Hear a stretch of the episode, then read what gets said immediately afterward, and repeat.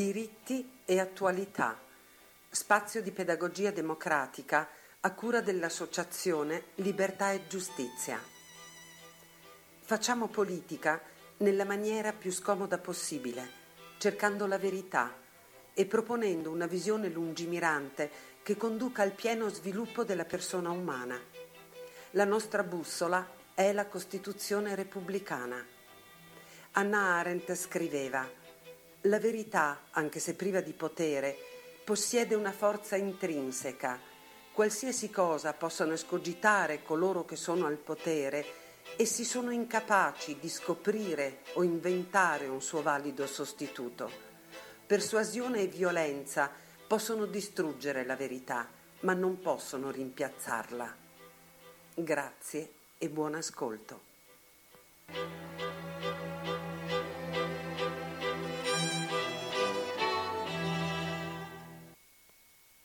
Buon pomeriggio a tutte le persone che si trovano al gentile ascolto di Radio Cooperativa. Oggi informo che è venerdì 29 marzo 2019.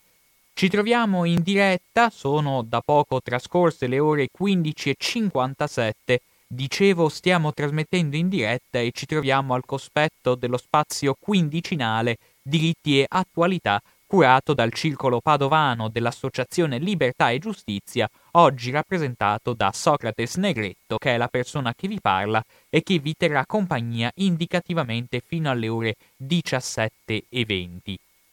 Diritti e attualità, questo spazio che si è occupato prevalentemente dei diritti costituzionali, guardandoli però nell'ottica delle attuali controversie, delle attuali contraddizioni che connotano il mondo odierno con tutti i suoi problemi, con tutte le sue vicissitudini, con tutte le sue schizofrenie, soprattutto negli ultimi tempi dove davvero le dinamiche globali risultano quanto mai impazzite. Eravamo abituati fino a qualche decennio fa a un mondo in cui il gioco era sostanzialmente un palleggio tra due superpotenze, Stati Uniti e Unione Sovietica, dove anche a livello di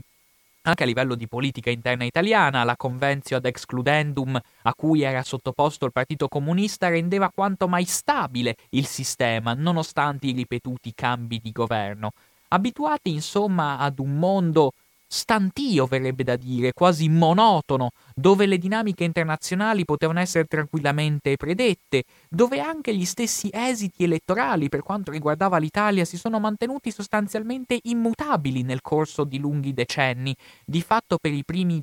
per i primi anni della Repubblica, e parliamo dei primi decenni della Repubblica, le oscillazioni di voto si collocavano sempre intorno all'1-2% dei voti, per molto tempo è sembrato che questo dovesse essere in qualche modo un moto perpetuo delle vicende internazionali. Sorprende che, nonostante il crollo dell'Unione Sovietica, quindi questo evento abbastanza dirompente nelle dinamiche internazionali, molti pensatori, penso soprattutto capostipite lo studioso giapponese Francis Fukuyama, hanno ritenuto niente meno che, nonostante il crollo dell'Unione Sovietica, il mondo fosse destinato ad essere una sorta di nave che navigava in, acque tranquille, seguendo una rotta ben determinata. In pochi si sarebbero immaginati che proprio dal tracollo dell'Unione Sovietica sarebbero sgorgati nuovi conflitti, nuove pulsioni, nuove tensioni, un diciamo complessivo rimescolamento turbolento e inedito di tutto ciò che avviene sul pianeta. È sorprendente proprio questo, che proprio Francis Fukuyama, dopo il crollo dell'Unione Sovietica, arriva addirittura a eh, definire, anzi a proclamare ufficialmente la fine della storia, dato che appunto, secondo questo pensatore, il crollo dell'Unione Sovietica faceva venir meno la dialettica tra le classi sociali, faceva venir meno la possibilità, anche solo l'utopia, di una società più egualitaria e di conseguenza la storia sarebbe finita, proprio perché il progresso infinito del libero mercato su tutti gli angoli del globo avrebbe determinato definitivamente le sorti del pianeta impedendo stravolgimenti e impedendo scossoni. Si pensava che il diffondersi egemonico dell'economia di mercato su tutto il mondo avrebbe sortito pace, benessere per tutti, avrebbe sortito stabilità, avrebbe sortito niente meno che una certa meritocrazia. Quante volte ancora oggi vediamo collegare il discorso del merito con quello dell'iniziativa privata? E quanto è fasullo questo discorso, soprattutto dato un pianeta e un sistema economico che attribuisce a un top manager la paga di 400 lavoratori, cosa assai distante da un concetto legato al merito, e pur tuttavia per molto tempo, e se leggiamo grandi giornali, penso al Corriere della Sera, ma penso anche a Repubblica, penso a tanti giornali anche molto diffusi ai giorni odierni, Ancora oggi ci si culla nell'utopia secondo cui l'economia di mercato estesa su tutto il globo sarebbe destinato a generare pace, tranquillità e benessere anche nei posteri. Nessuno invece, o se non per meglio dire solo pochissime persone si sono rese conto come invece già da subito, già da subito era facile prevedere che al contrario il tracollo dell'Unione Sovietica finisse sì per generare un estendersi planetario ed egemonico dell'economia di mercato su tutto il pianeta, ma che proprio l'instaurarsi sempre più spietato, sempre più disumano, sempre più ingiusto del modello capitalistico su tutti gli angoli del pianeta finisse per generare nel, con- nel tempo sempre più situazioni di esplosività sociale. Uso il termine esplosivo non a caso, perché sarà proprio il signor Standing, che in un meraviglioso volume del 2006 definirà il precariato, ove, o meglio dire quella fetta considerevole di giovani costretti alla precarietà lavorativa, li definirà come la classe esplosiva. Ecco la precarietà del lavoro, figlia diretta dell'economia di mercato, figlia diretta di questa economia finanziarizzata, figlia diretta di questo mercato libero, lasciato completamente senza argini alle sue pulsioni voraci, ecco, ha finito per generare una precarietà che già Standing nel 2006 non esitava a definire dangerous, per usare il, la locuzione, il termine che appariva originariamente nel libro. Che sì, è stato tradotto in Italia come la classe esplosiva, però ce la dice lunga, ecco, su come in realtà l'estendersi dell'economia di mercato, lungi dal generare benessere e fine della storia, come diceva Fukuyama, ha generato al contrario disagi, tensioni che sono culminate, questo ne è l'esempio lampante, nella grande crisi economica del 2008 che a cascata ha finito per generare nuove tensioni, nuove misure restrittive, nuove misure che hanno finito per incancrenire, diciamo così, i sempre più vasti ceti di classi subalterne, quelle classi subalterne che la nuova vulgata internazionale voleva come superate. Mm, molti sono stati molti ad affermare come in realtà la distinzione tra le classi sociali fosse destinata a scomparire, che in fin dei conti, fin dagli anni 90, tutti dicevano stiamo andando verso un progressivo accrescimento delle condizioni di vita anche degli operai e quindi avremo tutti raggiunto un livello di ceto medio. Tutto questo è stato radicalmente smentito nel giro di pochi anni. La crisi economica più che altro più che molti altri fenomeni, ha brutalmente trascinato verso condizioni di precarietà esasperante, verso condizioni di disumanità sempre più massiccia, vasti strati di popolazione che si ritenevano fino a quel momento protetti, che si ritenevano fino a quel momento immuni dalle grandi controversie dalle grandi contraddizioni a cui è sottoposta l'economia di mercato, che anzi spesso molti di questi ceti che si sono radicalmente e improvvisamente trovati alla mercé della speculazione economica, credevano che tutto sommato, anzi, le vittime della globalizzazione fossero solo dei poveri illusi, degli incapaci immeritevoli, dei poltroni podagrosi che in realtà non avevano voglia di lavorare. E invece di punto in bianco la crisi economica del 2008 ha tolto la maschera alla benevolenza del mercato dimostrando come in realtà questo mercato connotasse una spietatezza e connotasse anche una sempre più brutale concentrazione della ricchezza, una vera e propria redistribuzione della ricchezza dal basso verso l'alto e dall'economia reale al circuito speculativo da cui risulta escluso praticamente il 99% dell'intera popolazione globale.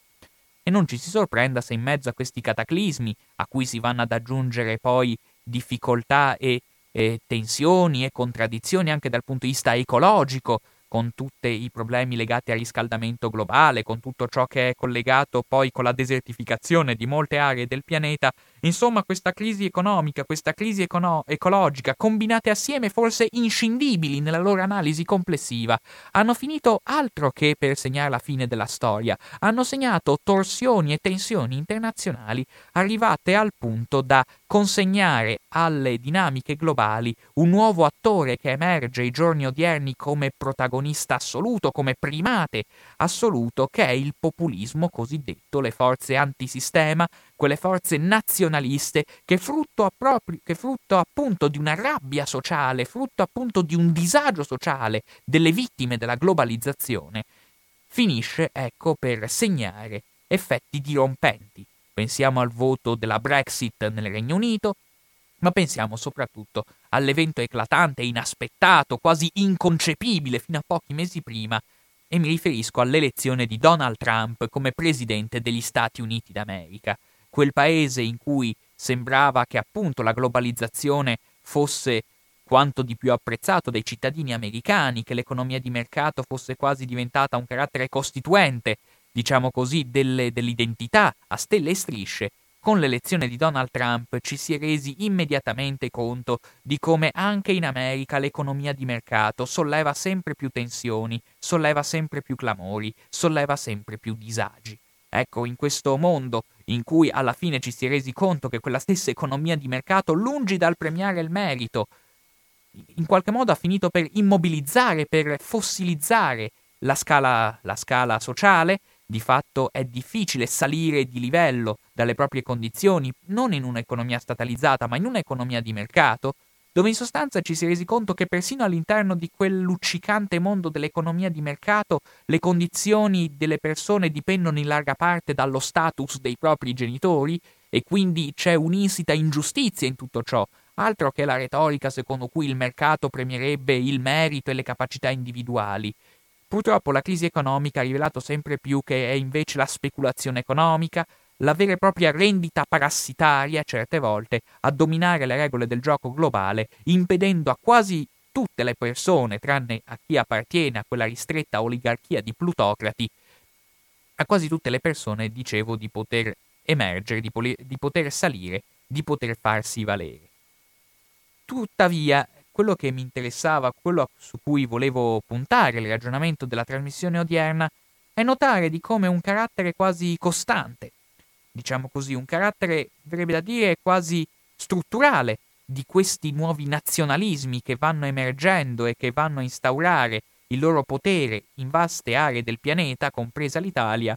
sembrano avere tutte come riferimento cardine, come, mh, mm, come punto strategico della propria narrazione il legame con la terra, il territorio. Là si pensi solo a quanto è stato importante per la propaganda rumorosa e strombazzata di Donald Trump l'edificazione di un muro ai confini col Messico. Pensiamo insomma a quanto il territorio, la difesa della propria terra, la difesa dei propri confini ha finito per assumere un carattere centrale nelle dinamiche politiche di tutto il mondo. Ebbene, io volevo quindi dedicare questa trasmissione allo scandagliare, diciamo così, il rapporto intenso, intimo e quasi primordiale nel vero senso della parola tra il territorio e l'ordinamento sociale, cioè quanto sono in realtà inscindibili una cosa come il territorio e una cosa come la politica. Diritto e terra, terra e diritto, un rapporto che nei giorni odierni vediamo emergere con particolare brutalità ma che in realtà è sempre stato un carattere fondamentale proprio perché nella Terra sono sempre affondati gli albori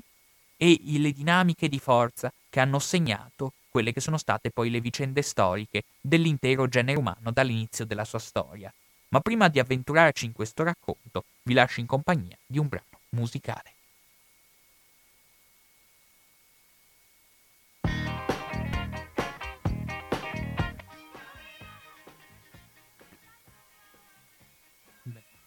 Lasciamo sfumare questo brano musicale e torniamo alla trattazione odierna nel consueto spazio diritti e attualità a cura del circolo padovano dell'Associazione Libertà e Giustizia. Ci stavamo dedicando al rapporto, stavamo per meglio dire introducendo il tema del rapporto inscindibile e assolutamente inseparabile tra territorio e politica, o per meglio dire tra territorio e diritto, proprio alla luce di una temperie storica che del legame alla terra, alle radici, a delle supposte identità nazionali.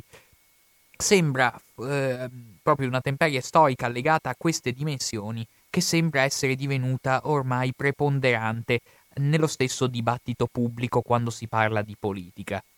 Ebbene,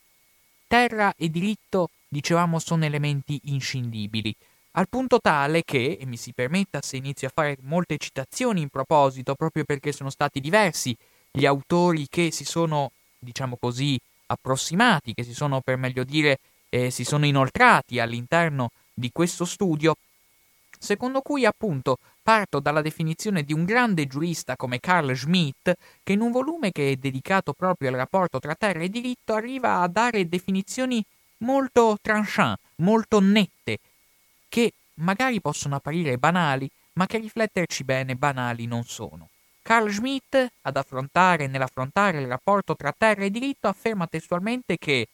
l'occupazione di terra ha un carattere categoriale dal punto di vista giuridico, al punto che, e questa è una conclusione a cui giunge invece un altro illustre docente dell'Università di Padova come Umberto Vincenti,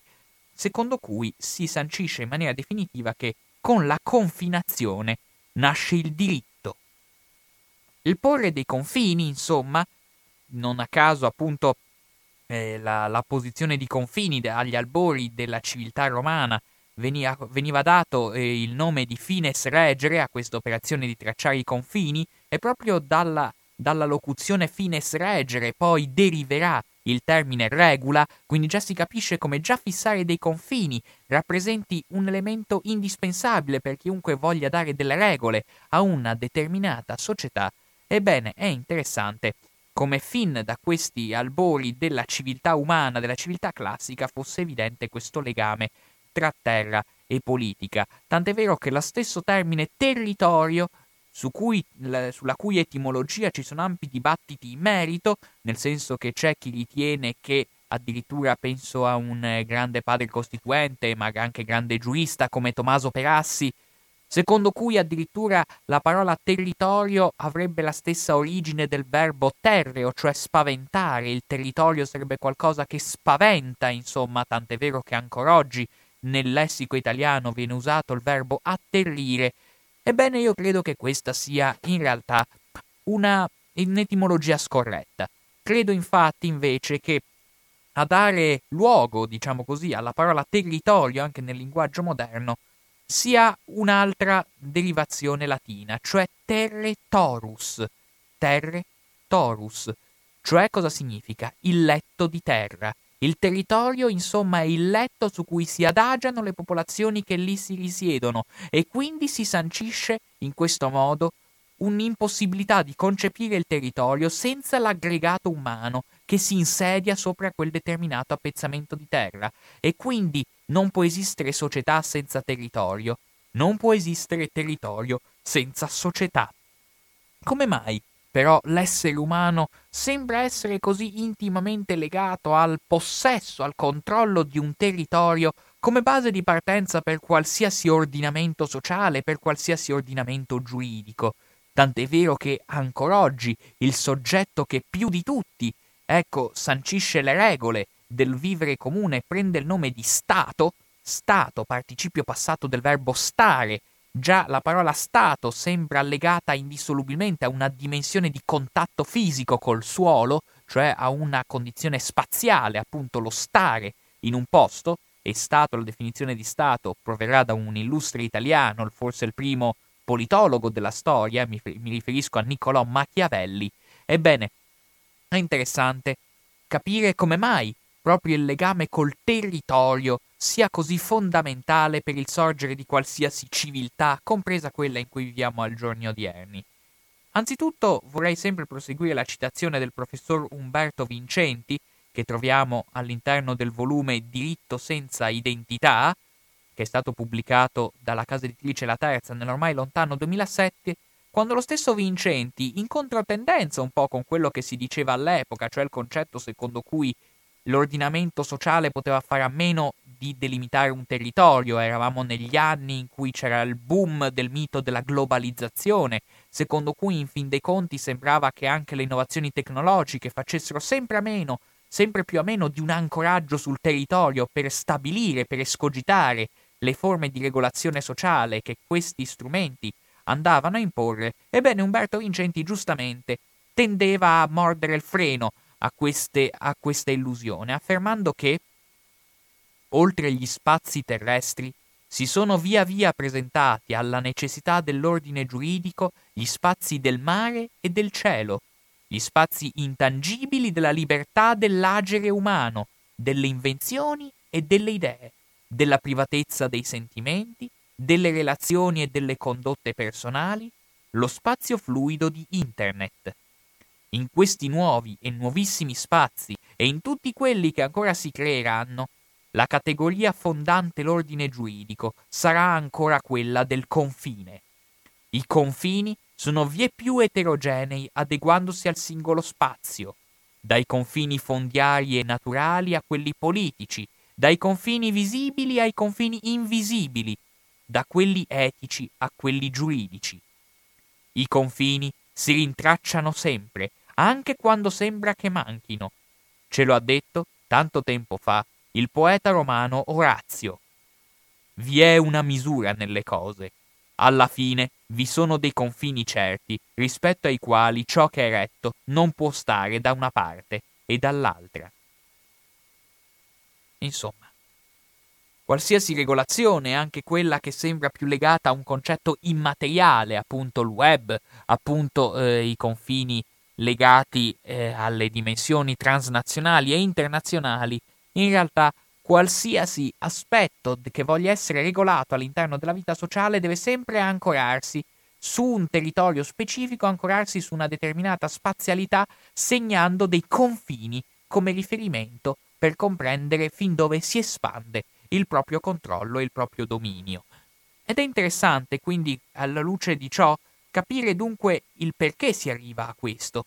Ebbene, il dibattito ferve. Il dibattito è molto intenso attorno ai motivi per cui il territorio ricopre un ruolo così importante nelle dinamiche dell'umanità, perché alla fine sono gli stati, perché alla fine si è giunti, diciamocela tutta, a sancire una confinazione così rigida e così monolitica a livello internazionale. Allora, c'è chi fa riferimento chiaramente alla natura tipicamente animale dell'uomo. Secondo alcuni studiosi, da, soprattutto del nord Europa,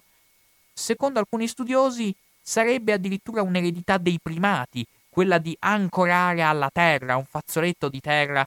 un ordinamento sociale, se si vuole dare in qualche modo la possibilità di regolare la vita di una società, se si vuole regolare una convivenza reciproca fondata sul rispetto e non sulla violenza. Insomma, molti ritengono che l'uomo è un animale come tutti gli altri e come tutti gli animali sente la necessità irrefrenabile di sancire dei confini, di sancire una marcatura di un territorio e taluni arrivano a definire niente meno che la bramosia di possedere terra, di sancire un controllo monopolistico sulla terra come una forza addirittura più potente del sesso. Sarebbe insomma qualcosa di primordiale, qualcosa di animalesco insito nell'essere umano, quello di disporre, ecco, di una fetta di spazio da dedicare alla regolazione sociale. C'è chi la pensa in questo modo, c'è chi pensa invece, in maniera un po' più disincantata, di come in realtà il territorio si rivelasse più che una pulsione, sostanzialmente una necessità. L'uomo, se voleva sopravvivere, aveva bisogno di ordinare la vita, in modo anche da disarmare i conflitti tra le persone, e se voleva regolare la vita aveva la cosa più interessante, la cosa più, diciamo così, eh, non più interessante, ma proprio la cosa indispensabile era legarsi a una dimensione spaziale. Insomma, c'è chi ritiene che legare il diritto allo spazio, al confine, al territorio sia legato ad una pulsione irrefrenabile, c'è chi invece ritiene che sia il frutto alla fine di una di una riflessione, di una riflessione a cui si è giunti per capire qual è il modo migliore per regolare la vita all'interno della società. Ma come mai legarsi al territorio, alla terra e non ad altre dimensioni? Ebbene, qui voglio sempre tornare alla citazione del grande giurista Carl Schmitt, secondo il quale, cito testuale, l'occupazione di terra precede l'ordinamento giuridico che deriva da essa non solo logicamente, ma anche storicamente. Essa contiene in sé l'ordinamento iniziale dello spazio, l'origine di ogni ulteriore ordinamento concreto e di ogni ulteriore diritto. Ma perché questa, diciamo così, conseguenza così radicale? Carl Schmitt ci dà una risposta anche a questo, dicendo la terra è detta nel linguaggio mitico la madre del diritto. Ciò allude ad una triplice radice dei concetti di diritto e di giustizia. In primo luogo, la terra fertile serba dentro di sé, nel proprio grembo fecondo, una misura interna. Infatti, la fatica ed il lavoro, la semina e la coltivazione che l'uomo dedica alla terra fertile vengono ricompensati con giustizia dalla terra mediante la crescita ed il raccolto. Ogni contadino conosce l'intima proporzione di questa giustizia. In secondo luogo, il terreno dissodato e coltivato dall'uomo mostra delle linee nette, quali si rendono evidenti attraverso le delimitazioni dei campi, dei prati e dei boschi. Nella varietà dei campi e dei terreni, nella rotazione delle colture e nei terreni a maggese Esse sono addirittura impiantate e seminate. È in queste linee che si riconoscono le misure e le regole della coltivazione, in base alle quali si svolge il lavoro dell'uomo sulla terra. In terzo luogo, infine, la terra reca sul proprio saldo suolo recinzioni e delimitazioni, pietre di confine, mura, casa ed altri edifici. Qui divengono palesi gli ordinamenti e le localizzazioni della convivenza umana. Famiglia, stirpe, ceppo e ceto, tipi di proprietà e di vicinato, ma anche forme di potere e di dominio, si fanno qui pubblicamente visibili. Così la terra risulta legata al diritto in un triplice modo. Essa lo serba dentro di sé come ricompensa del lavoro, lo mostra in sé come confine netto, infine lo reca su di sé quale contrassegno pubblico dell'ordinamento. Il diritto è terraneo e riferito alla terra. È quanto intende il poeta quando, parlando della terra universalmente giusta, la definisce justissima tellus. Bene, direi che questa ampia citazione ci permette veramente di dare di, di capire molto, di capire quasi tutto sul perché l'occupazione di terra ancora oggi sembra essere diventata un'esigenza irrefrenabile per chiunque voglia esercitare qualsiasi tipo di sovranità. La sovranità è intimamente collegata alla terra proprio per questi aspetti. Anzitutto perché per un retaggio legato all'agricoltura, essendo l'agricoltura il mezzo per sostentare l'essere umano, diciamo che essendo finora, quantomeno tra i metodi che sono stati adottati sinora, l'agricoltura risulta l'unico modo più efficace per accapararsi il, il materiale indispensabile per il sostentamento fisico degli esseri umani, il legame dell'uomo con la terra risulta essere particolarmente vivido ed efficace. Ma noi abbiamo visto da questa definizione quanto anche la terra presenti una giustizia intrinseca e quindi rappresenti la base del diritto proprio perché, essendo la terra la madre del diritto proprio perché essendo un organismo intimamente giusto, dotato di una sua intrinseca giustizia, più lavori la terra e più ottieni dei frutti, più ti dedichi alla terra e più essa germoglierà. Insomma, questa intima giustizia presente all'interno della terra rende terra e diritto due elementi molto vicini tra loro, quasi inscindibili, quasi inseparabili. Ma abbiamo visto che anche la terra, il legame con la terra, risulta essere legato anche ad una dimensione, oserei dire, lungimirante, ovvero sia ancorare sulla terra un, un ordinamento sociale permette che questo ordinamento venga riconosciuto come legittimo da tutti i suoi componenti. Se infatti l'ordinamento sociale fosse fondato per esempio sul culto del sovrano, sul culto del re, una volta che il re muore, di fatto la società andrebbe a deperire, andrebbe a scomporsi nuovamente. E invece legando sulla Terra, legando a una determinata spazialità territoriale quelle che sono gli ordinamenti e le dinamiche della convivenza all'interno di una società, si permette che anche agli abitanti stessi che vivono su quel determinato territorio di riconoscere che esiste un bene supremo che va oltre l'esistenza individuale dei singoli uomini. Proprio la necessità di superare, ecco, una dimensione umana, proprio la necessità di ancorare ad una dimensione lungimirante le, eh, la convivenza all'interno di una società fa in modo che si scelga proprio la terra, la cosa più duratura, più stabile, più solida nel tempo, stabilire proprio sulla terra gli elementi fondanti, gli elementi fondamentali su cui sancire un determinato ordinamento giuridico. E proprio sulla terra, quindi, si, si giocano le dinamiche di potere, le dinamiche dei rapporti di forza, da cui poi discende il diritto, diciamocela tutta, e prima però di arrivare a capire materialmente che cos'è il diritto e che cosa, in poche parole,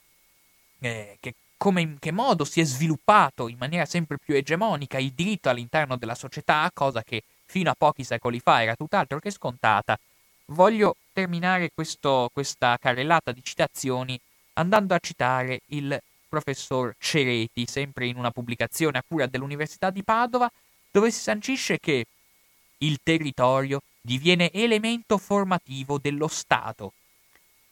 Per, per qual motivo? Per il fatto, cioè, prosegue la citazione, che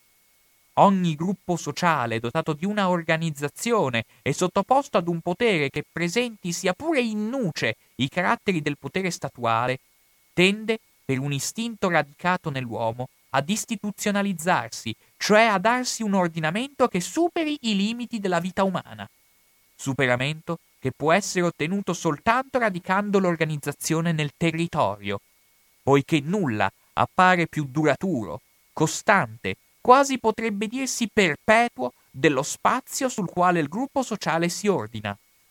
Il potere, territorializzandosi, si dà una durata che oltrepassa la vita degli uomini ed una finalità che appare ai componenti del gruppo come superatrice degli interessi individuali e della loro limitatezza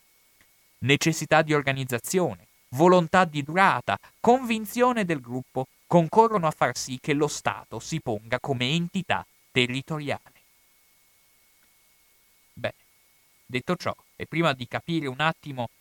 che cosa sia sostanzialmente questa, questa spazialità e in che modo si sia andata affermando soprattutto nella modernità giuridica, vi lascio in compagnia di un altro brano musicale.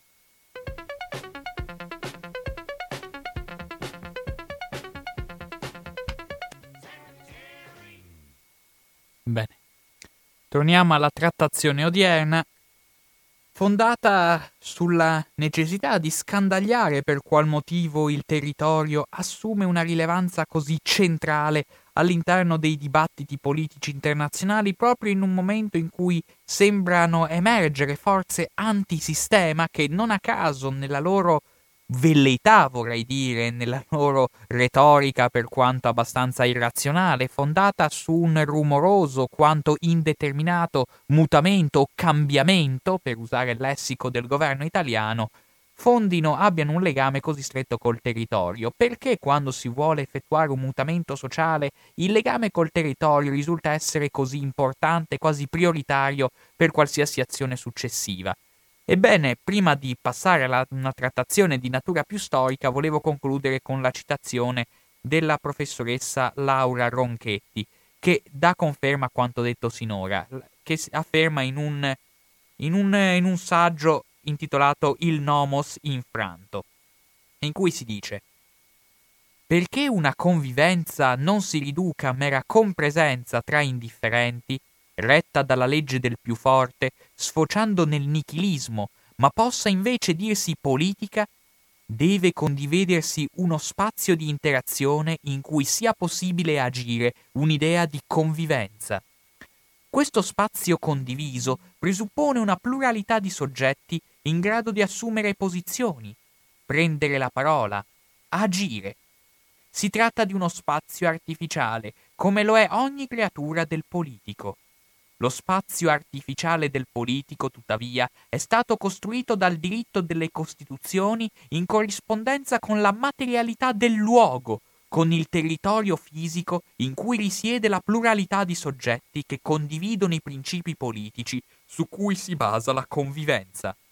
Da un lato, infatti, solo in uno spazio condiviso può inverarsi l'idea di un progetto politico comune nelle sue norme fondamentali e, dall'altro lato, uno spazio delimitato rappresenta il primo grande ostacolo alla concentrazione e all'illimitatezza del potere.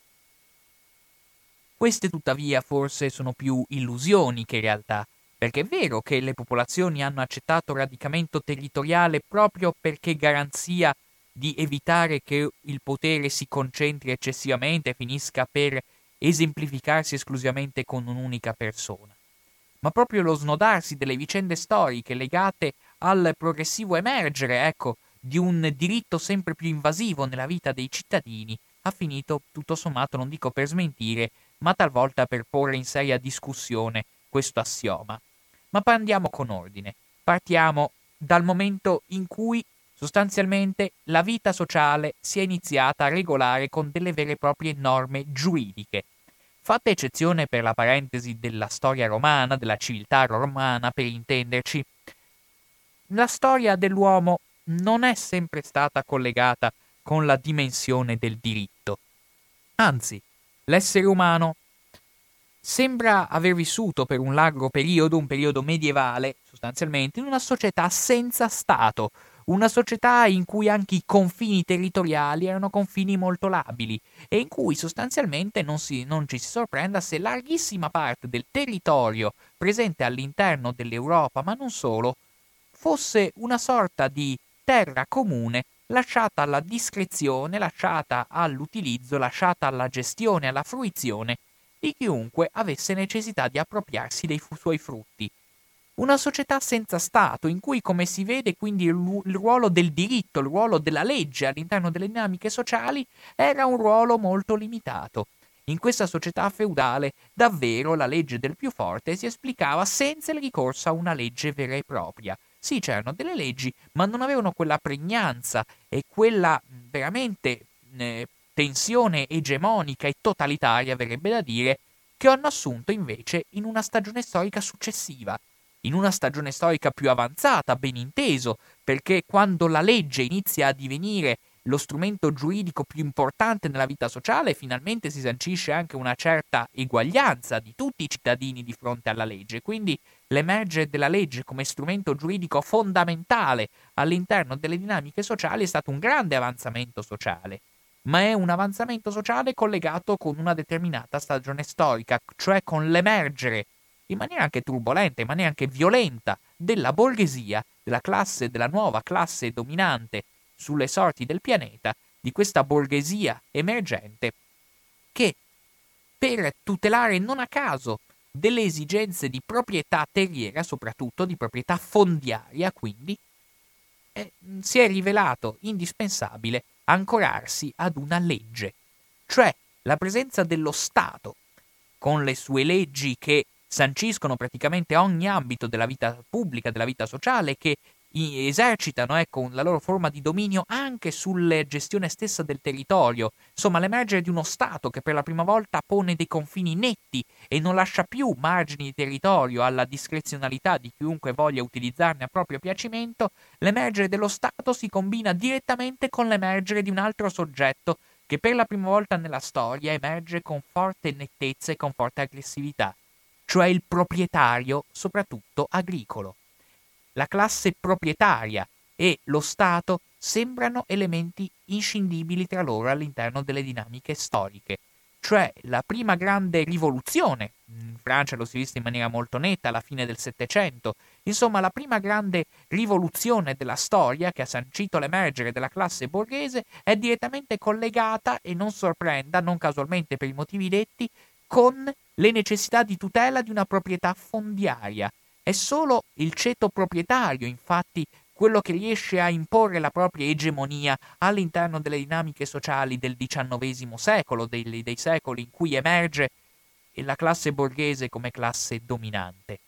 È proprio sulla terra, non a caso, che iniziano quindi a svilupparsi i primi contrasti, a svilupparsi anche le prime tensioni, a svilupparsi quelli che saranno le prime contraddizioni a cui va incontro questo nuovo assetto di potere che cancella tutti quegli ambiti di, eh, diciamo così, plural, di pluralità di ordinamento, come è stato definito, mi rifaccio soprattutto agli studi di Paolo Grossi. Voglio dire, fino al Medioevo coesistevano all'interno di uno stesso territorio strumenti di proprietà, strumenti di gestione diversi tra loro, talora sovrapponibili, strumenti di gestione comune, pensiamo ai vari usi civici, alle vari, ai vari territori comuni, eh, pensiamo anche appunto alle varie zone lagunari, vari, alle valli, alle zone vallive, dove sostanzialmente non esisteva una vera proprietà del territorio. Insomma, nella società pre-capitalistica, pre-borghese, quella che noi chiamiamo società medievale, forse in maniera troppo brutale, ma in quel tipo di società esisteva una pluralità di ordinamenti a sancire la vita degli individui e quindi la gestione della terra. Con l'emergere dello Stato, in compresenza col suo tutore prioritario, cioè il ceto possidente, la classe proprietaria, ecco anche il controllo dello Stato, la gestione del territorio finisce per divenire in qualche modo appannaggio esclusivo di questi due soggetti, o il proprietario privato o il proprietario statale. Il territorio, insomma, perde tutta quella pluralità di tradizioni, quella pluralità di gestione, quella pluralità di ordinamenti per ridursi ad una gestione che o si fondava sulla proprietà privata o si fondava sulla proprietà statale, tutte e due aggressive, tutte e due molto potenti, tutte e due molto violente nel voler esercitare il proprio dominio. Stato e proprietà privata, insomma, emergono con nettezza nell'Ottocento e proprio sulla terra vanno a imprimere la loro egemonia. Non sorprenda quindi se proprio sulla terra si consumano le prime, le prime conflittualità. È sulla terra, infatti, che nascono anche quelli che saranno i principi di destra e di sinistra che connoteranno tutta la storia mondiale nell'assetto capitalistico, mettiamola così, nel, nel, nel, mondo, nel modo di gestione di mercato e che saranno tipiche, insomma, di qualsiasi stagione storica. Destra e sinistra nascono sul, terri- sul terreno, nascono sulla terra, proprio perché quelle che erano le tradizioni, quelle che erano le tradizioni legate a un uso collettivo della terra prima dell'emergere prepotente dello Stato e della borghesia, vengono, venire, vengono meno in maniera talmente repentina che è inevitabile che proprio lì finiscano per generare i primi dissapori. Faccio esempi concreti. Fin da metà dell'Ottocento, infatti, anche in territori come la Bassa Padovana, era di uso comune che intere zone, penso alle valli, fossero gestite in maniera autonoma, fossero gestite la pesca, per dire la pesca e la raccolta dei prodotti della terra, ma anche la pesca appunto dei prodotti ittici in quelle aree, avvenisse senza chiedere il permesso di nessuno. E il fatto che nell'Ottocento invece queste zone sono state rigidamente sottoposte a un recinto, rigidamente sottoposte ad un controllo esterno, ha finito per generare forme di conflittualità che inizialmente prendevano anche la forma molto primitiva del saccheggio, del furto, della rapina vera e propria. Tant'è vero si pensi che viene in mente nel 1850 in una zona come Ospedaletto e Uganeo, un comune situato nell'estremo sud della provincia di Padova, ci furono ben 50 fucilati per banditismo su una popolazione di 2000 abitanti.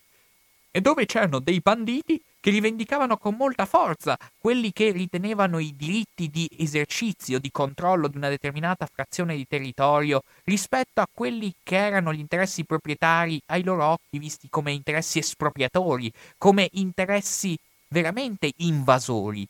Mi viene in mente sempre nel 1850, non a caso, quando venne catturato un bandito, eh, un bandito di guarda veneta, lo disse chiaramente. Noi sì, andiamo a rapinare le case dei padroni terrieri, ma le case dei padroni sono delle case frutto di un'espropriazione di una terra che fino a pochi anni prima era terra collettiva. Bene, quindi è proprio sulla terra che si consumano le prime conflittualità, è sulla terra che si consumano quei rapporti di forza, quei bracci di ferro, diciamo così, quelli duelli, quelle singolari tensioni tra classi sociali, che sanciranno in maniera altalenante tutte le vicende della storia dell'uomo fino ai giorni odierni. E quindi appunto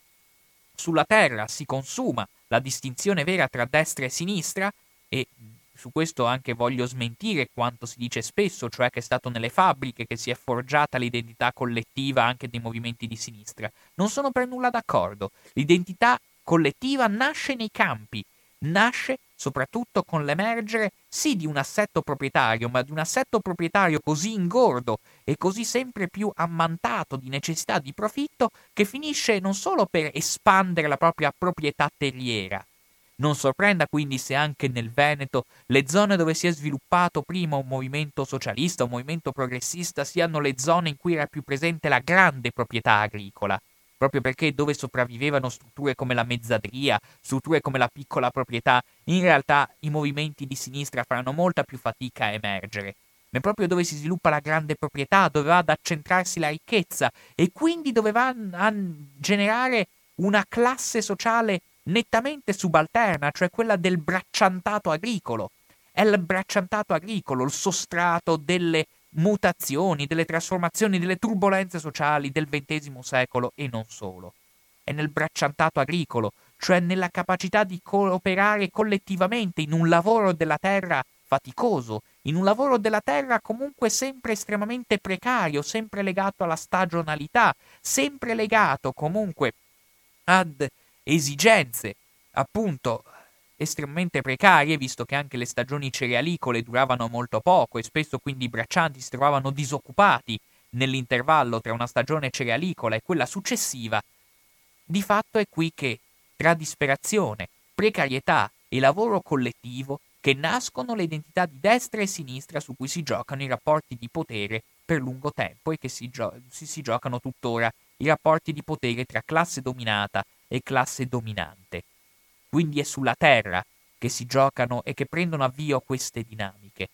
Non sorprenda dunque se eh, ha da dare manforza a questo concetto, secondo cui è proprio dalla terra che nascono poi i rapporti di forza, perché non ci si dimentichi, il diritto stesso altro non è che la statuizione di determinati rapporti di forza e quindi non sorprenda se fino per tutto l'Ottocento si può dire il diritto rispondeva esclusivamente al nuovo ceto dei proprietari. C'era un eh, bellissimo, un bellissimo slogan che diceva il signor Portalì, secondo cui il codice napoleonico redatto nel 1804 poteva sintetizzarsi come ai cittadini la proprietà e al sovrano l'impero, proprio per sancire come il ruolo della proprietà all'interno del sorgere del potere statale fosse una cosa fondamentale e la proprietà terriera prima di tutti ma non ci si sorprenda se proprio sulla proprietà terriera si concentreranno le prime lotte che tenteranno di scalfire questo gruppo di potere e che tenteranno quindi di scalfire le regole di convivenza sociale che si giocano all'interno di questa società che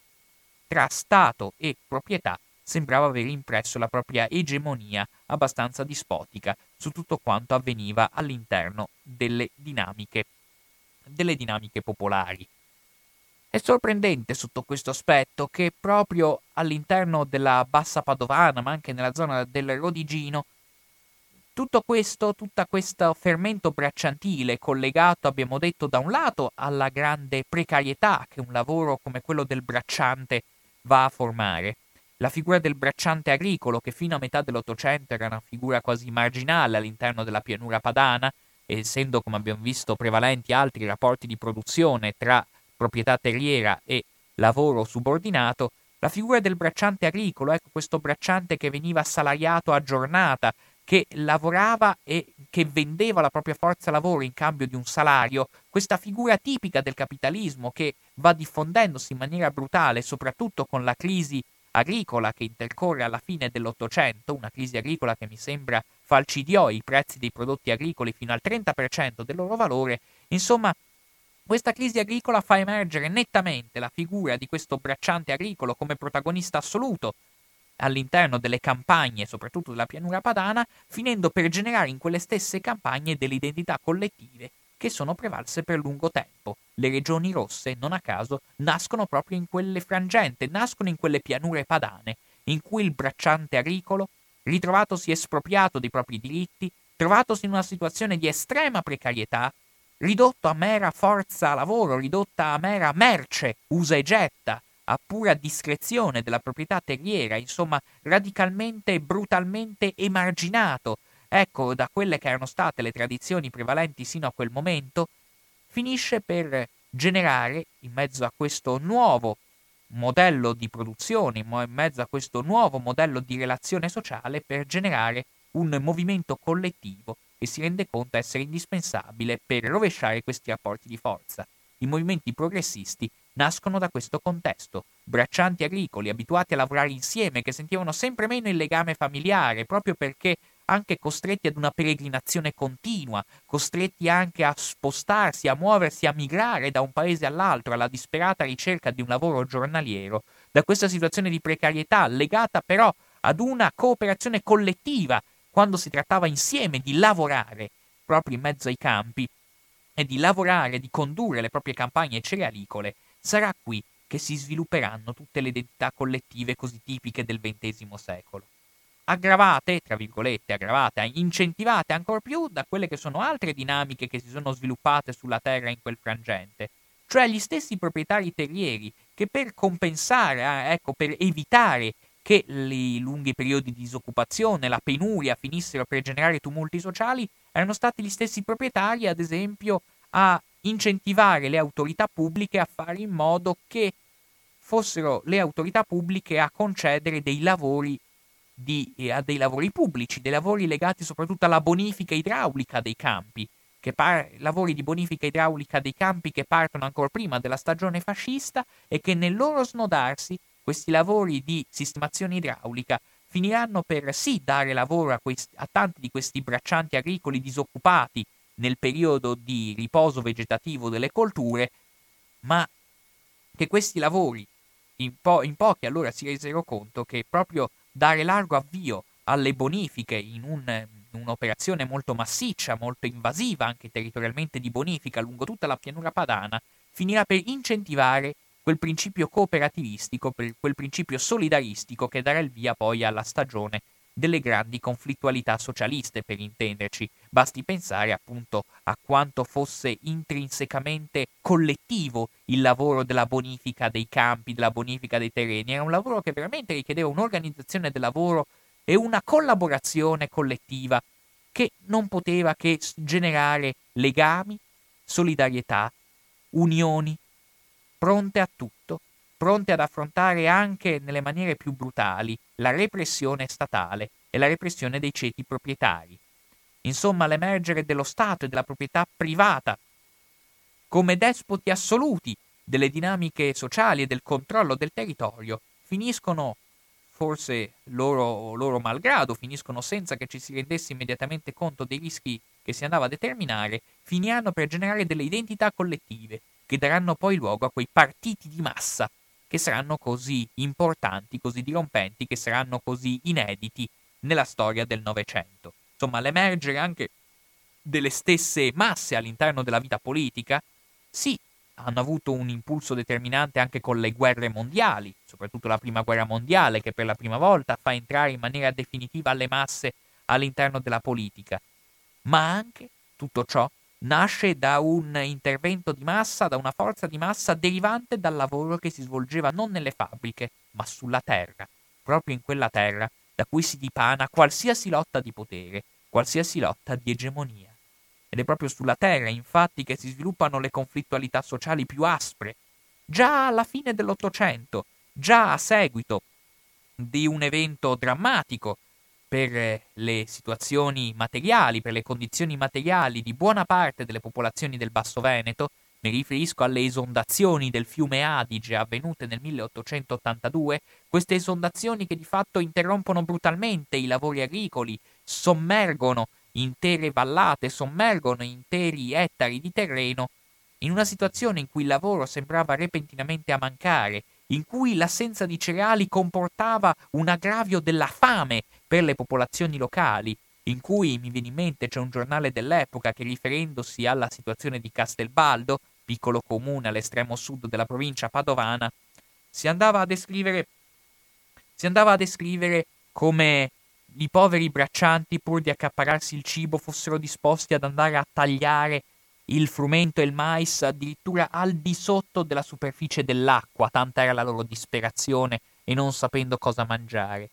Ebbene non sorprenda che proprio a seguito di questo evento si finisca un po' per generare una stagione di ribollire, una stagione di conflittualità aspra, di conflittualità estrema, di conflittualità che verrà identificata in maniera nei libri di storia, verrà identificata col nomignolo di Laboie, questo grande movimento di rivendicazione sociale, questo vero e proprio movimento rivoluzionario che per la prima volta fa emergere la conflittualità bracciantile all'interno delle campagne padane, ebbene nasce questa forma di conflittualità per la prima volta nella storia italiana nasce sulla terra. La boie, questo urlo di battaglia dei contadini veneti, ma anche emiliani e mantovani con l'andare del tempo, questo urlo di battaglia, la boie e de botto la va de sora, questo era il loro slogan con cui questi braccianti urlavano tutta la loro disperazione, urlavano tutta la loro insofferenza verso un assetto di potere che è fondato esclusivamente sulla proprietà individuale, sulla proprietà vorace, sulla proprietà aggressiva della terra, impediva alle persone di impediva ai braccianti di esercitare una vita dignitosa, impediva ai braccianti di poter svolgere una loro sovranità su determinate fette di terra. Proprio la boie, questo movimento di straordinaria ampiezza che si protrarrà anche per un paio d'anni, almeno fino al 1885, questa prima forma di organizzazione collettiva che si tradurrà in uno sciopero talmente massiccio che alla fine saranno costretti i carabinieri in persona ad andare a, eh, ad andare a trebbiare i campi proprio perché i braccianti hanno sviluppato uno sciopero così accanito e così violento da non permettere un regolare svolgimento poi della stagione cerealicola, della stagione produttiva. Ebbene, sarà da queste dinamiche che si genereranno successivamente tutte le dinamiche di conflittualità sociale di cui l'Italia è stata, fortunatamente, da mio parere, protagonista. Non sorprenda questo movimento di laboie, così definito appunto grazie allo slogan urlato dai braccianti in quelle frenetiche giornate, questo movimento che addirittura in alcune zone finirà davvero per generare violenze inaudite, penso a zone come Castel Guglielmo in provincia di Rovigo ove addirittura la repressione poliziesca entra in moto con tanto di esercito alle spalle, perché di fatto alcuni carabinieri che hanno avuto l'ardire di entrare in un'osteria per effettuare alcuni arresti, ed è proprio l'osteria, diciamo, il luogo fondamentale di ritrovo dei braccianti, dicevo, nel momento in cui dei carabinieri cercano di entrare all'interno di un'osteria per effettuare degli arresti, questi stessi carabinieri vengono assaliti da una folla inferocita di braccianti che a colpi di bastone e di roncola allontana i carabinieri e consegna di fatto Castel Guglielmo al controllo dei braccianti. Saranno queste dinamiche a generare una repressione feroce, una repressione che tuttavia lascerà comunque una cenere inquieta di conflittualità, una cenere inquieta di cooperazione collettiva, una cenere inquieta di voglia di riscatto sociale, di voglia di emancipazione sociale, di voglia di rovesciare i rapporti di forza. Il movimento di Laboia, infatti, che, che se ne dica, non era un movimento finalizzato solo a chiedere un incremento del salario, un incremento dello stipendio. La Boie era un movimento che, nato sulla terra come qualsiasi movimento che voglia avere il potere, un, è stato forse il primo movimento rivoluzionario della storia. Era un movimento, infatti, che esigeva una vera e propria divisione generale della proprietà terriera. Era questo, infatti, che veniva scritto dai commissari prefettizi già nel 1885 riferendosi alla situazione di comuni come Pozzonovo, per rimanere sempre nel Padovano. Insomma, la conflittualità sociale nasce nella terra, perché è nella terra che nasce il diritto, e non a caso non sorprenda se proprio sulla terra, nella terra, nella gestione dei confini, nella gestione del territorio, che si consumano ancora oggi le pulsioni più arrabbiate, le pulsioni più antisistema, le pulsioni, in ultima istanza, che si ergono e che vogliono essere dirompenti all'interno della società, con esiti, certo, sgangherati a volte, con esiti a volte non ponderati a sufficienza, ma comunque che sempre sulla terra hanno il loro punto di riferimento. Bene, io ritengo di aver parlato sin troppo, a questo punto non mi resta che lasciare spazio alle telefonate. Il numero a cui chiamare è 049 880 9020 c'è una ventina di minuti da lasciare a disposizione dei gentili ascoltatori. Abbiamo affrontato il tema del rapporto tra territorio e politica, sul perché territorio e diritto sono così intimamente legati, sul perché dunque le lotte di potere che si consumano all'interno, del, eh, che si consumano all'interno della società hanno sempre nella terra il loro fulcro cardine, arrivando a fare l'esempio appunto di come la stessa nascita della destra e della sinistra in un paese come l'Italia, ma non solo, faccio l'esempio dell'Italia perché è l'Italia uno dei paesi che ha conosciuto la più elevata politicizzazione a livello internazionale. È in Italia infatti che si è sviluppata per esempio la resistenza più poderosa in Europa dopo quella jugoslava. È in Italia che si sono sviluppati partiti di massa, penso al Partito Socialista, soprattutto all'inizio della sua storia, che rappresentavano una presenza capillare sul territorio. Ma sentiamo la telefonata, pronto chi parla? Buonasera. Salve Luigi. Senta, io gli parto dalla fine, nel senso che il rapporto con la terra, il capolavoro di De Gasperi, fu quello di far dirottare delle navi, ma non si sa se questo era già concordato, che erano piene di grano, le navi erano statunitensi e furono fatte arrivare in Italia. Ma che cosa chiedevano gli Stati Uniti? No, per quelle due navi, eh, indipendentemente dalle navi, quindi quello, quello può essere stato uno stratagemma, un pretesto per, per presentarsi all'opinione pubblica da parte di De Gasperi come uno che sfamava il popolo era in grado di, di, di chiederlo agli Stati Uniti, gli Stati Uniti obbedivano, ma gli Stati Uniti chiedevano un'altra cosa. L'Italia è una, è una, ha un territorio che è largamente montagnoso, a parte la Valle Padana e la, la, valle delle, e la pianura delle Puglie, ma poi è un territorio altamente montagnoso. Pensi che c'è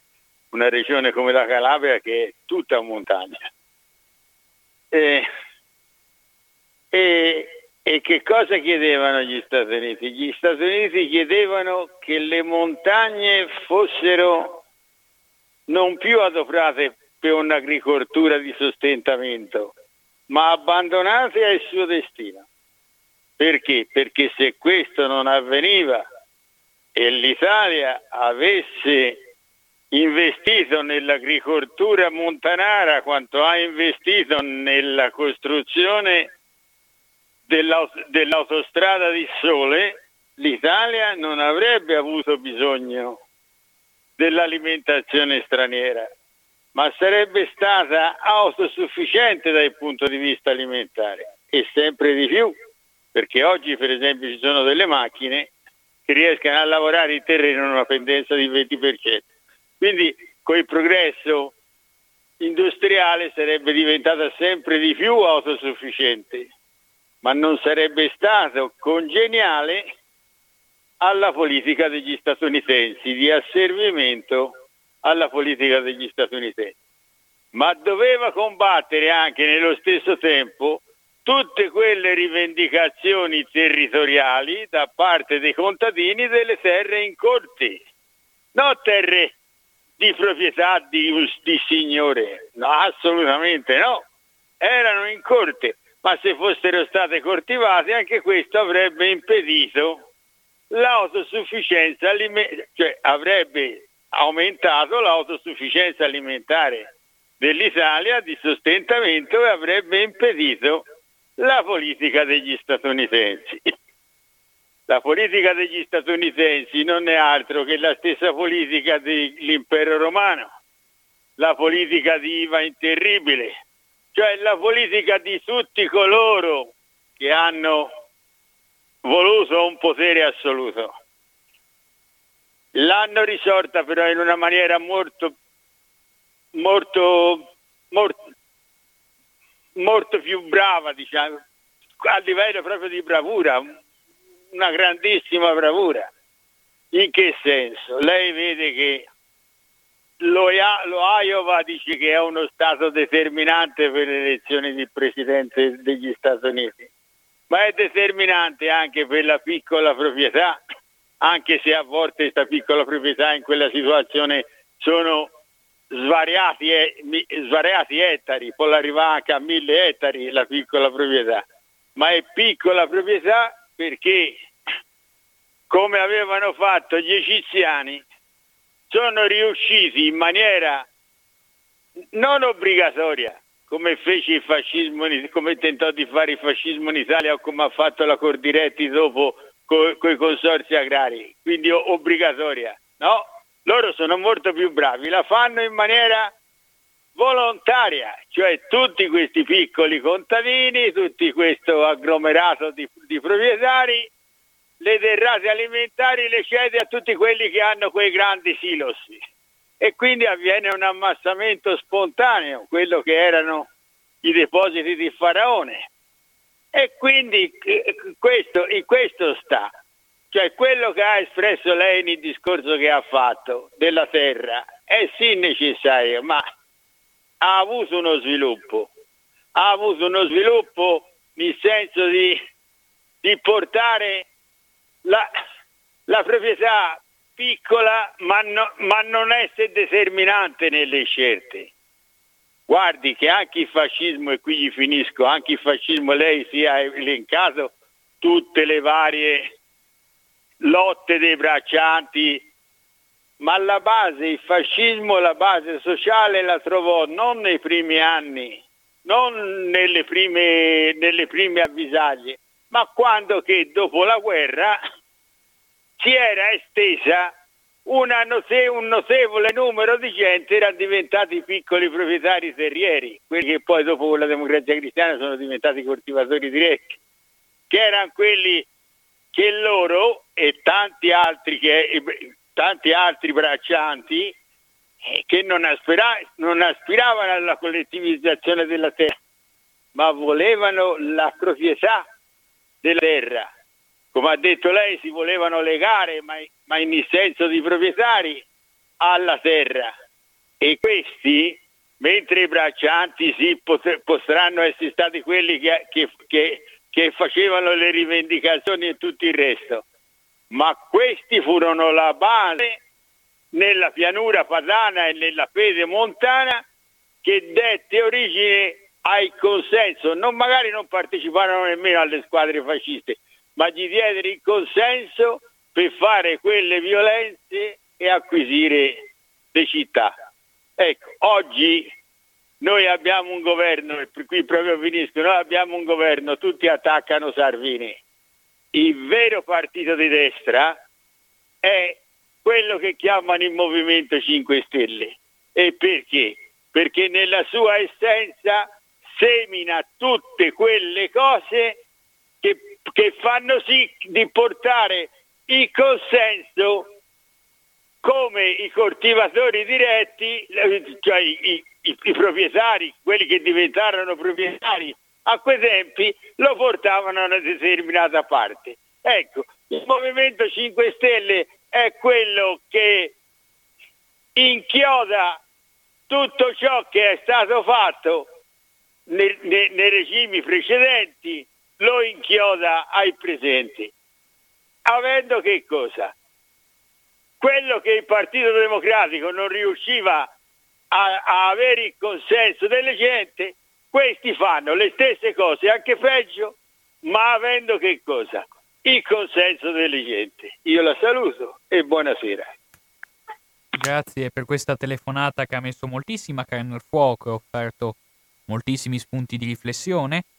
Se c'è qualcun altro che vuole intervenire, il numero di telefono è 049 880 9020. Sollecito chiunque voglia intervenire in questo ampio dibattito che, come si vede, andando a toccare le origini del diritto, andando a toccare le origini dei rapporti di forza nella società, va a scandagliare praticamente qualsiasi dinamica politica, qualsiasi dinamica di lotta che è avvenuta all'interno delle organizzazioni sociali, sin dagli albori, ecco, della formazione degli stati nazionali, Ebbene, quindi, insomma, spazi di riflessione direi ce ne sono a iosa, si potrebbe discutere molto a lungo. Mi ha fatto molto piacere che il signor Luigi abbia citato in maniera molto sagace quelle che sono state anche le origini del fascismo, cioè questo evento dirompente che ha in qualche modo eh, portato per la prima volta le masse ad esercitare una mh, totalizzante, ad esercitare una loro partecipazione, per quanto a volte costretta, ma comunque eh, sentita per la prima volta a portare le masse ad una partecipazione politica. E di come il fascismo non a caso anche lì prenda avvio da determinati interessi fondiari, da determinati interessi che se non fossero stati collegati alla terra, cioè la paura, ecco, che i moti bracciantili finissero per giungere a emulare quanto avvenuto nell'Unione Sovietica all'epoca soprattutto di Lenin,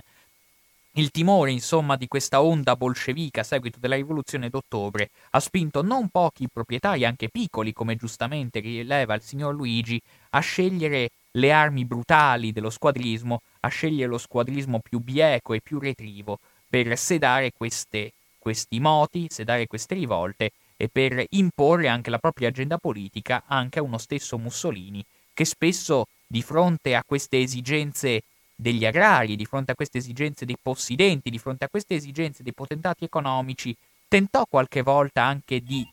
formare una sua resistenza, ma non riuscì nel suo scopo. Sì, pronto chi parla? Buonasera, sono Lorenzo di Abano. Salve Lorenzo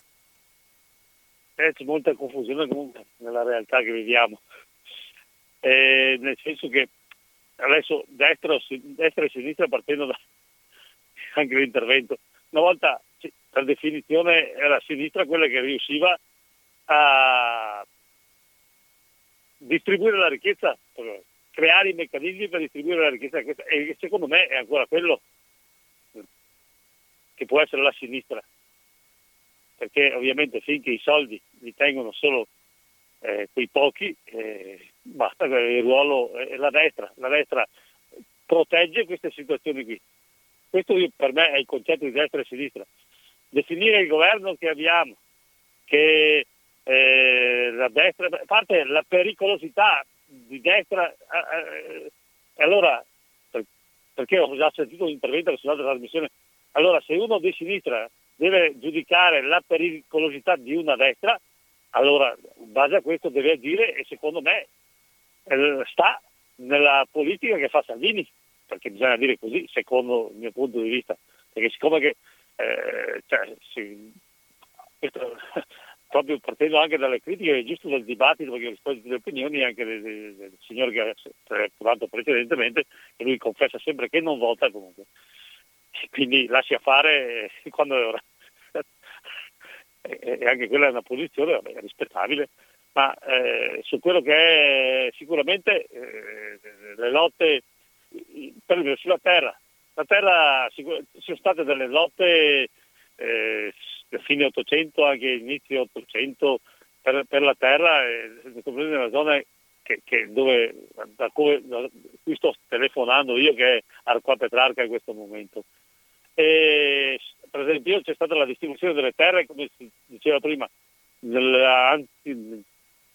ma penso, adesso di la data non so. Comunque io so che eh, le terre qui in questa zona, per esempio, sono rientrate tutte quante, perché c'erano, ognuno, le famiglie che qui in giro avevano 4-5 campi di terra a, a testa e, questo, ed era dovuto a una conquista. Mi ricordo bene invece nel, da parte del, quindi di sinistra, quando è andato sul governo Craxi nell'83 ha fatto una legge in cui tutte le terre rientravano ai possidenti, infatti qui la zona era di Trieste e sono rientrate tutte, tranne gli appezzamenti di cui sto parlando io, che sono sotto i colli ugani, quindi li chiamano tesure, quindi eh, il grosso degli appezzamenti sono rientrati, anche quello è stata una scelta di sinistra eh, di un partito che doveva essere di sinistra, Craxi, a fare... Eh, cioè, pot- qualcuno può dire che è di sinistra perché poteva avere una filosofia in cui si dice, beh, siccome che la gente ormai eh, eh, che lavora è entrata nella, eh, nell'industrializzazione e le terre magari sono incolte e di conseguenza io fatto un'operazione in cui le faccio rientrare a dei proprietari terrieri di cui vengono coltivati. In realtà eh, hanno dove sto guardando io adesso, siamo tutti i vigneti, frutteti ed è tutto quanto spianato e ogni tanto seminano qualcosa eh, che fa tanti cimici, la soia. Eh, eh, cioè, allora se io devo giudicare quello che è di destra eh, e di sinistra,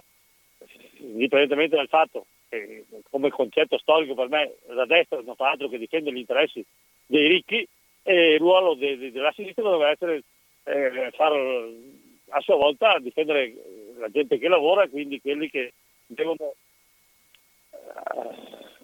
avere il risultato del lavoro, quindi eh, ridistribuire la ricchezza. Ecco, io parto da questo presupposto perché insomma che sento sempre questi interventi verso e che si vede che i 5 Stelle che io non ho votato perché ho votato né per il PD neanche insomma, eh, più in là l'EU ma anche se non ci credevo comunque per dire perché io dico cosa voto anche non è che, che abbia dei problemi. Però eh, vedo che c'è una carenza enorme attualmente per me come politica di sinistra. E, e questo è il problema secondo me. Che non la si nota allora perché non esiste. E dire eh, però se devo giudicare, sì, dico, c'è una politica di destra, ma la parte pericolosa per me attualmente è eh, nella corrente di Salvini nel governo. La saluto e buonasera. Grazie. Grazie anche Lorenzo. Il telefono è aperto per, credo, massimo un'altra telefonata perché poi alle 17.20 bisogna richiudere la trasmissione. Come si vede mi, fa molto piacere, mi fanno molto piacere ambedue le telefonate perché proprio partendo dalle dinamiche della terra e del territorio poi si arriva inevitabilmente a parlare delle dinamiche di potere anche ai giorni odierni. Dinamiche di potere dei giorni odierni che tuttavia appunto per, diciamo così, dar manforte alla rassegnazione del signor Lorenzo, alla fine sembrano ben lungi dall'andare verso una vera redistribuzione della ricchezza. Si pronto chi parla? Senta, mi scusi, ma io bisogna gliela dica una cosa, lei non mi conosce. Io non sono io che non vo' a votare. Io sono andato tante volte a votare. Sono quegli altri che mi impediscano di andare a votare. Perché se non trovo nessuno, io non sono qualunquista. Lei l'avrà sentito anche dalle mie parole e dai miei interventi. Io fuori che qualunquista sono di tutto io sono uno che si interessa, è bene che, lo, è bene che se lo mettano in testa. I, una cosa è essere qualunquisti, perché